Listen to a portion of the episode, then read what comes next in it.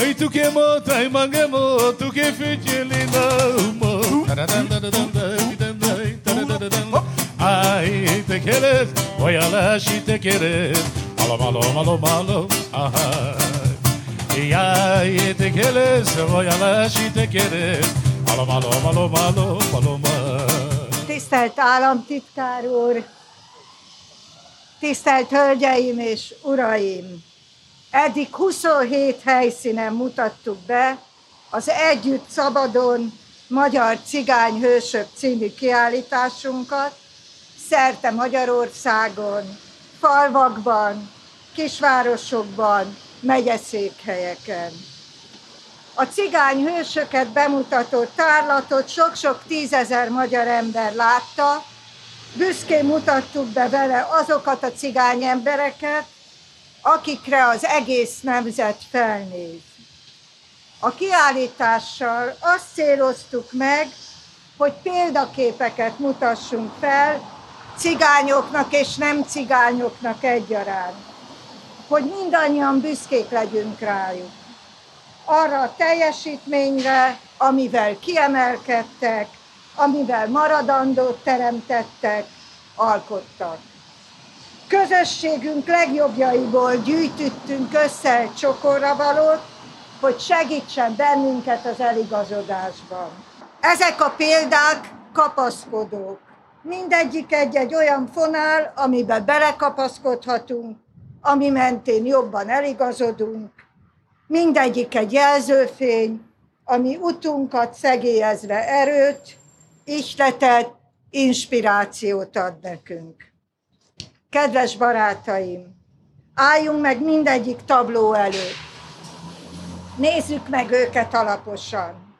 Lássuk meg bennük az egyszerit, a megismételhetetlen, de azt is, ami közös bennük. Azt a küzdő embert, aki szívvel, lélekkel tette a dolgát. Szív és lélek, csak ezek számítanak. Olyan erejük van, amik képesek fényt vinni a világban. Az itt látható cigányhősök a mi világinkat fényesítették be. Köszönjük meg nekik! Ezzel a tárlattal arra tettünk kísérletet, hogy újra kezdjük a párbeszédet a magyar cigányság szerepéről és helyéről. Barátaim, a második világháború utáni években a hatalom környékére kerülő, majd a hatalmat meglehetősen alantos eszközökkel megragadó diktatúra ember életek ezreit oltotta ki, és nyomorította meg. Társadalmi politikai rendszerét a hazugságra és az emberek egymás elleni úszítására alapozta. Mindenre azért volt szüksége, hogy uralkodhasson rajtunk. Annak a rendszernek a hazudozása nem csak azért volt pusztító, mert a szabad, demokratikus, önrendelkező magyar nemzetet gyilkolta meg, hanem azért is, mert nemzedékek nőttek fel úgy, hogy hazugság vette őket körül. A hatalom a hazugságot ugyanis elfogadható, sőt követendő mintaként állította elénk. Azt akarta, hogy úgy merüljünk el a hazugságban, hogy az ráragadjon a bőrünkre, befonja a létünket. Magyarország levegőjét hosszú időn keresztül megmérgezte a hazugság. A hazugság molekulái mindenre rátapadtak. Nem csak a politikára, világlátásunkra, az iskoláinkra, a munkahelyeinkre, a kultúrára és a sportra, valamint a gazdaságra. De behatoltak a magánéletünkbe, a családi életünkbe is. A magyar cigányság életét, sajátos kultúráját, életvezetési szokásait, nyelvét és a többségi társadalom velük kapcsolatos, majdnem azt mondtam, hogy velük szembeni magatartását is megmérgezte a hazugság. Egy hazugság által szétmart, korrodálódott nemzettel érkeztünk meg a rendszerváltoztatáshoz. Először tehát a hazugság mocskos, vörös rozsdáját kellett eltávolítanunk, és lesikálnunk magunkról. A közel fél száz év alatt ugyanis több újnyi vastagon rakódott ránk a hazugság rozsdája, amitől csak mostanában kezdünk megszabadulni.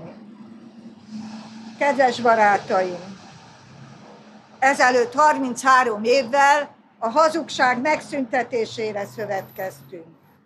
Ebben a cigányságnak is fontos szerepe van és volt. A hazugságukból emelt falat ugyanis két oldalról építették, mindkét oldalról előítéletekkel, rossz indulattal és tévképzetekkel cementezték össze. Ennek a falnak el kell tűnnie. Barátaim, történész vagyok, a múltat elemezve keresem a választ a jelen kérdéseire a jövő érdekében. Történész vagyok, és ezért nagyon hiszek a hősökben. Csodálom őket. Hiszem, hogy a hősök példája magasra emeli a kisebb-nagyobb közösségeinket, nemzetünket. Mindig a hősökről beszélek, akkor is, amikor nem. Néhány éve a Terrorháza Múzeum kezdeményezte, hogy állami kitüntetést kapjon és közteret nevezzenek el Puci Béláról, az 1990-es magyar Marosvásárhelyi vérengzés során a magyarok mellé álló cigányok egyik vezetőjéről és társairól. Bélyek sorozatot adtunk ki a Magyar Postával közösen 1956 cigányhőseiről. A világon először szerepeltek cigányhősök bélyegeken. Évről évre plakátokon mutattuk be cigányhőseinket a budapesti köztereken, és a róluk készített kisfilmeket a közösségi médiában. Így készült el Szabcsi Lakatos Bélát bemutató filmünk is, amit a művész minapi halála fájdalmasan hiánypótlóvá tett. Szakcsi Lakatos Béla a magyar nyelv csodálatos kifejező erejére hivatkozott akkor, amikor a cigány-magyar testvériségről beszélt. Test, vér, mondta, vagyis test a testből, vér a vérből, összetartozunk. Ezt a kiállítást a cigány hősökről azért állítottuk össze, és vittük körben az országba, és végül helyeztük el itt, a város legszebb sugárútján, hogy mindenki lássa, kik a mi hőseink, kikre vagyunk büszkék, mi mindannyian magyarok. Cigány művészek, gondolkodók, alkotók, közösségépítők, nevelők láthatók a tablókon. Tetteikkel bizonyították, hogy ők mindannyian büszke cigányok és büszke magyarok. Hálás vagyok mindazoknak, akik létrehozták ezt a kiállítást, támogatták azt, részt vettek a kiállítást kísérő rendezvényeken országszerte, eseményeken, beszélgetéseken. És hálás vagyok mindenkinek, aki már megnézte, és még meg fogja nézni a kiállítást. Hiszen tudják, ahol a hősöket nem felejtik, mindig lesznek újak. Ez tehát kötelességet ró ránk, de ígéret is egyben. Dicsőség a cigány hősöknek. Köszönöm, hogy meghallgattak.